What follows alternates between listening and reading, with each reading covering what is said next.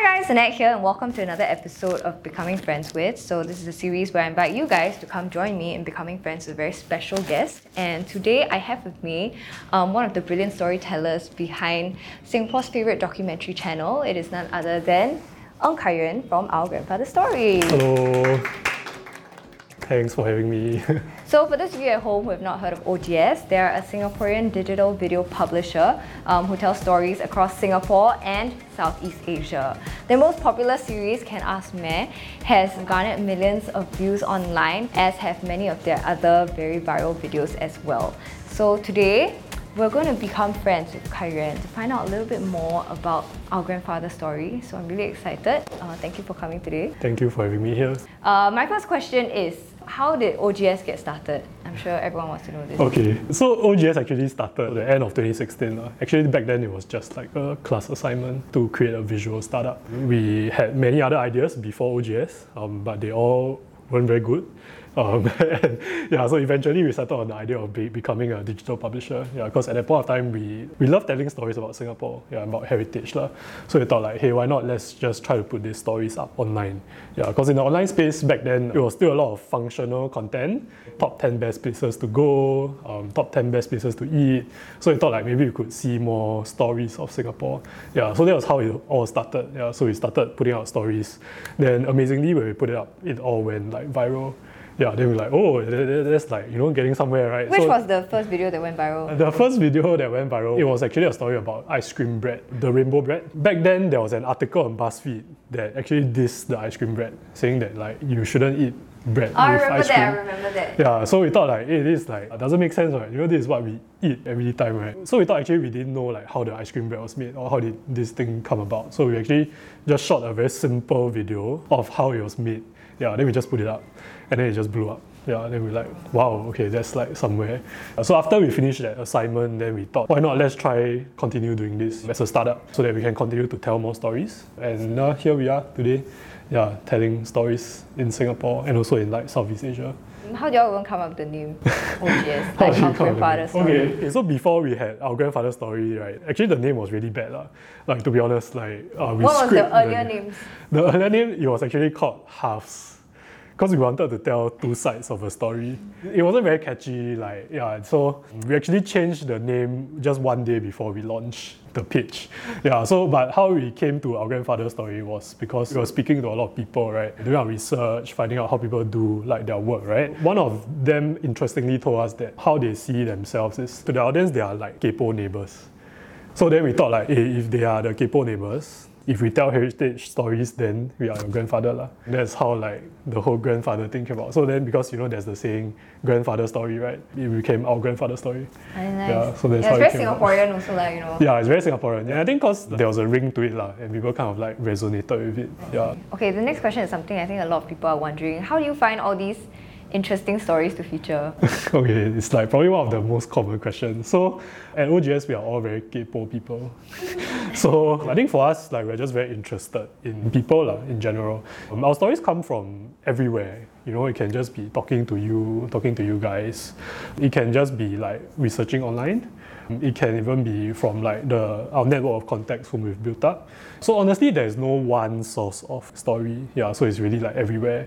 But I think the bulk of it probably comes from just opening your eyes and ears and like looking at what's around you. Yeah, because I saw there was this other interview you did where you said that you saw this auntie who was collecting bean sprout husks. So I was on another shoot, right? So I was at this wet market. I came across this bean sprout husk that was just being sunned there. So at the bean sprout, the tip there's like this black color the husk. Black, yeah. Yeah, so usually I think they get that out at the market where they will just like shake and then it comes off. The bean sprout seller actually was sunning it at the wet market. So I thought that was quite interesting. Like I thought this uh, you probably can't use it, right? Like it's meant, just meant to be thrown away.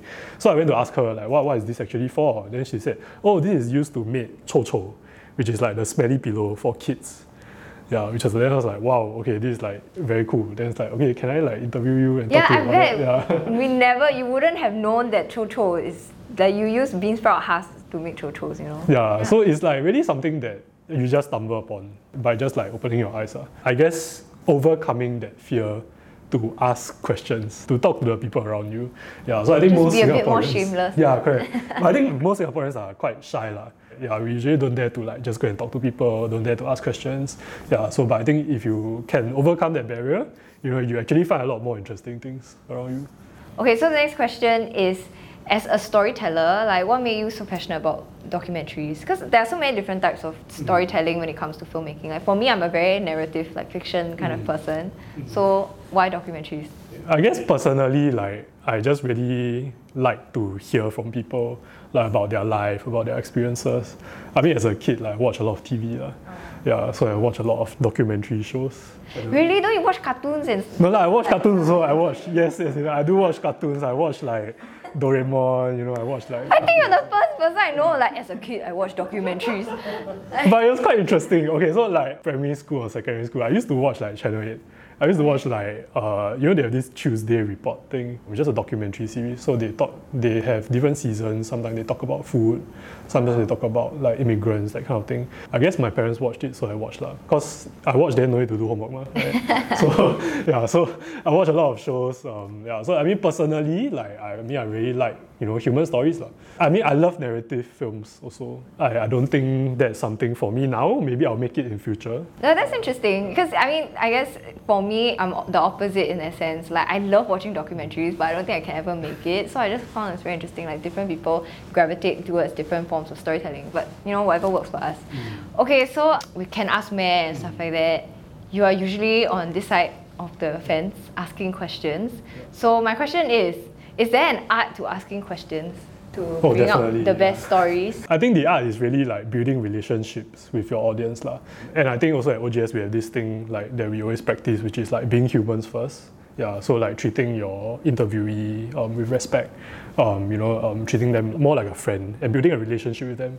Yeah, so I think that's the key thing um, to interviewing someone.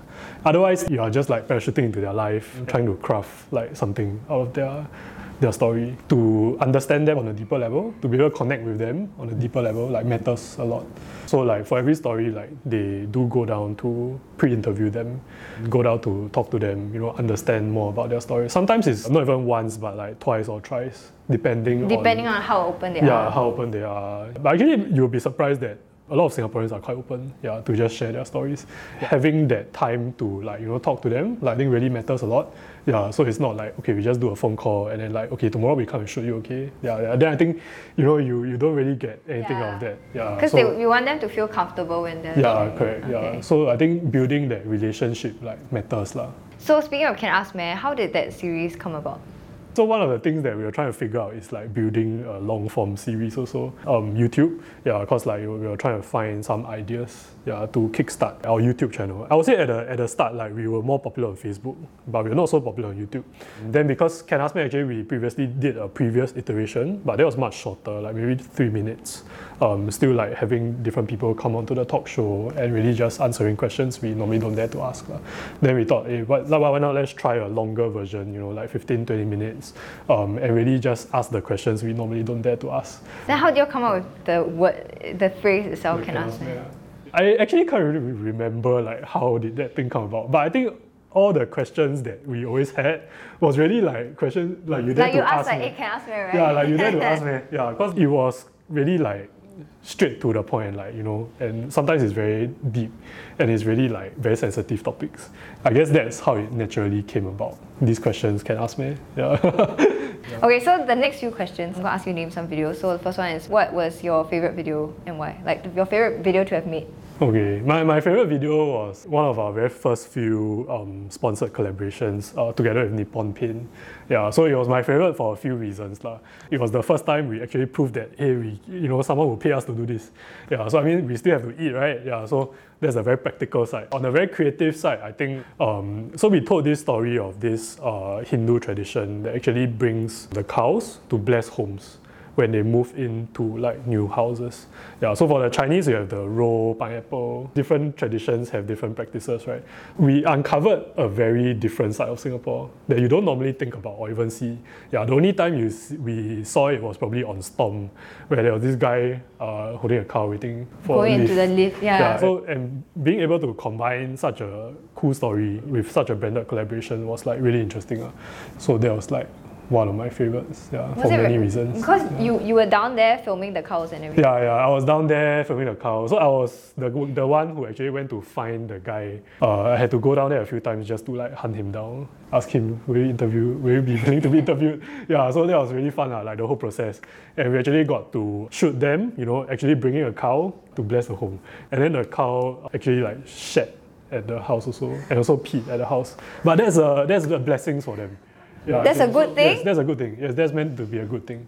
Yeah, Nice. you have to watch the video to find out more. Oh my goodness. Okay, but but I guess you know what I mean. For you, it was like very eye opening thing to be so up close and personal with something that is so like rarely seen, lah. Right? Yes, yeah, because like you don't, I mean, on a day-to-day basis, Yeah, I've never see seen somebody bring a cow to a lift. I want to see why have I not seen that before in my life. Yeah, and I guess it's quite private, lah. You know, I mean, like you don't do this every day, Yeah, that's true. Only when you move. and I don't think Singapore has a lot of cows also. So Yeah. and it's you say it's a Hindu tradition, right? Yes, And yeah. not every single Hindu would, might do this also, yeah, right? I would say not. I think Yeah, not is everyone will rare. do it. I think it's probably quite difficult to do it as well. Yeah, because I think, um, I mean, at least when we were shooting that, um, he had to um, apply for permits and stuff. Okay, the next question is what's a story, like a video that you made, right? What is the story that really moved you the most?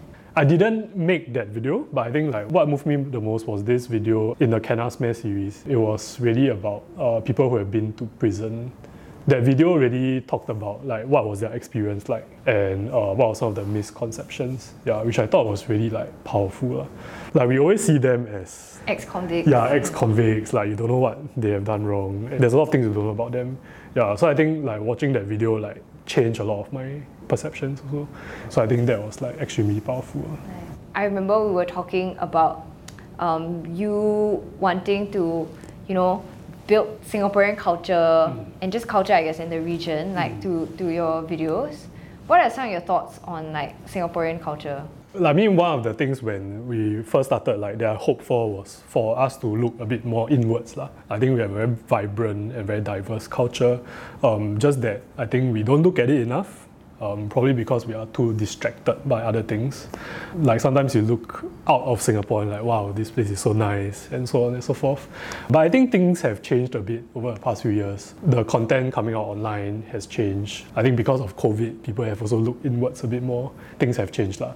Yeah, so it's not that like you know we are not cultured or what. Yeah, so it's just that I think we need to look at it uh, and understand ourselves a bit more.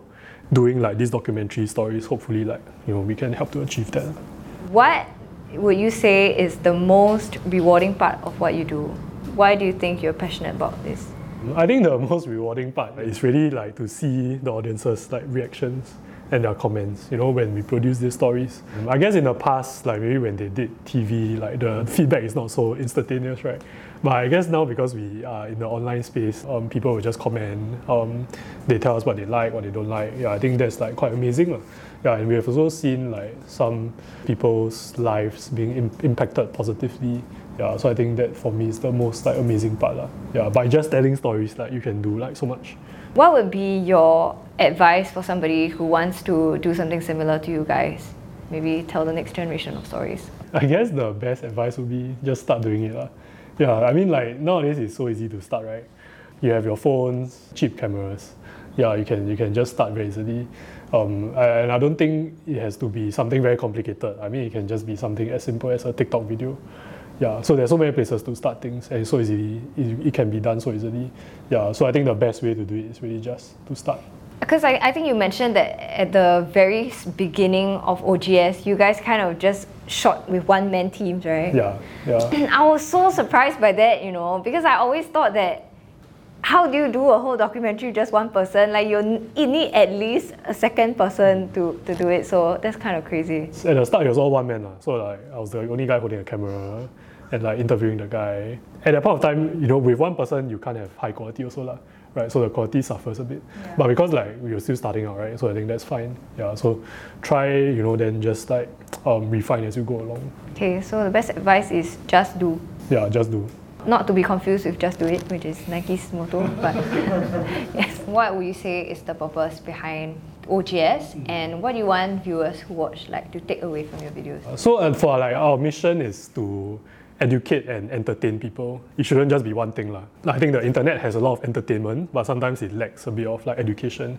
Yeah, so at the end of the day, um, we hope to create a space where we can have both. You know, hopefully after you watch this video, um, you laugh about it, but hopefully you learn something about it as well. Yeah, like you laugh about, oh, this cow, but hey, this is like actually part of our culture. Yeah, you laugh about this like cho, yeah, but hey, you had this when you were young, and this is like, you know, our thing, right? Like every Singaporean knows it. Okay, maybe not everyone, but majority of the Singaporeans know it. Yeah, so that's really what we hope to achieve at the end of the day. lah. Hopefully also not just in Singapore, but also understand a bit more like about our region.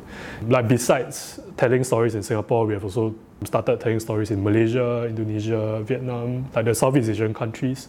Yeah, just because like I think we are so closely tied together, so dependent on each other, right? But I think we a lot of times we don't know much about each other. Yeah, so it's really just trying to bring out stories to create like understanding. We have done okay, not a lot, but quite some stories in other countries also. And like having seen those stories, I'm also like, wow, okay. Um, now I know Never knew about that, yeah. never knew that, and you feel a little bit closer. Yeah, so it's, it like changes, you know, your mindset, your perspective. lah. I really feel that just these little human stories like can change your mindset on certain things um, like how just how you even just do things. I remember there was this one video that I really really like. I was just telling him that I really like this video. It was about this auntie. She won the lottery twice. And she, she hit the jackpot twice and she gave away all her winnings. Okay, that was like my favorite video and it was so funny because like she was just so open and irreverent. The interviewer asked her, so how many times have you hit the jackpot? And she said, uh, like only twice. like the way she said like, oh yeah, like it's no big deal. And it's just little things like that where her perspective like really just has an impact on you. Like, oh okay, people out there really can be so, you know, carefree and generous and it comes across not through what they're saying, but you know, from yeah, actions also. yeah, yeah, like and just through their aura in general. And I love that. I love like watching all these different stories and seeing not just what the, the subjects say, but also what they show to us. I think we've come to the end of the interview. Thank you so much, Kai Yuan, for joining us today and for all of you guys as well uh, for coming down today. You know, one of my favorite things um, when hanging out with a friend is always being uh, inspired at the end of it and feeling like I learned something. And that's definitely what I felt today, and I hope you guys felt the same too. Okay, so to everyone who's watching or listening online, hope you guys enjoyed this, and um, I'll see you guys again in another episode soon of Becoming Friends with. Bye. Bye.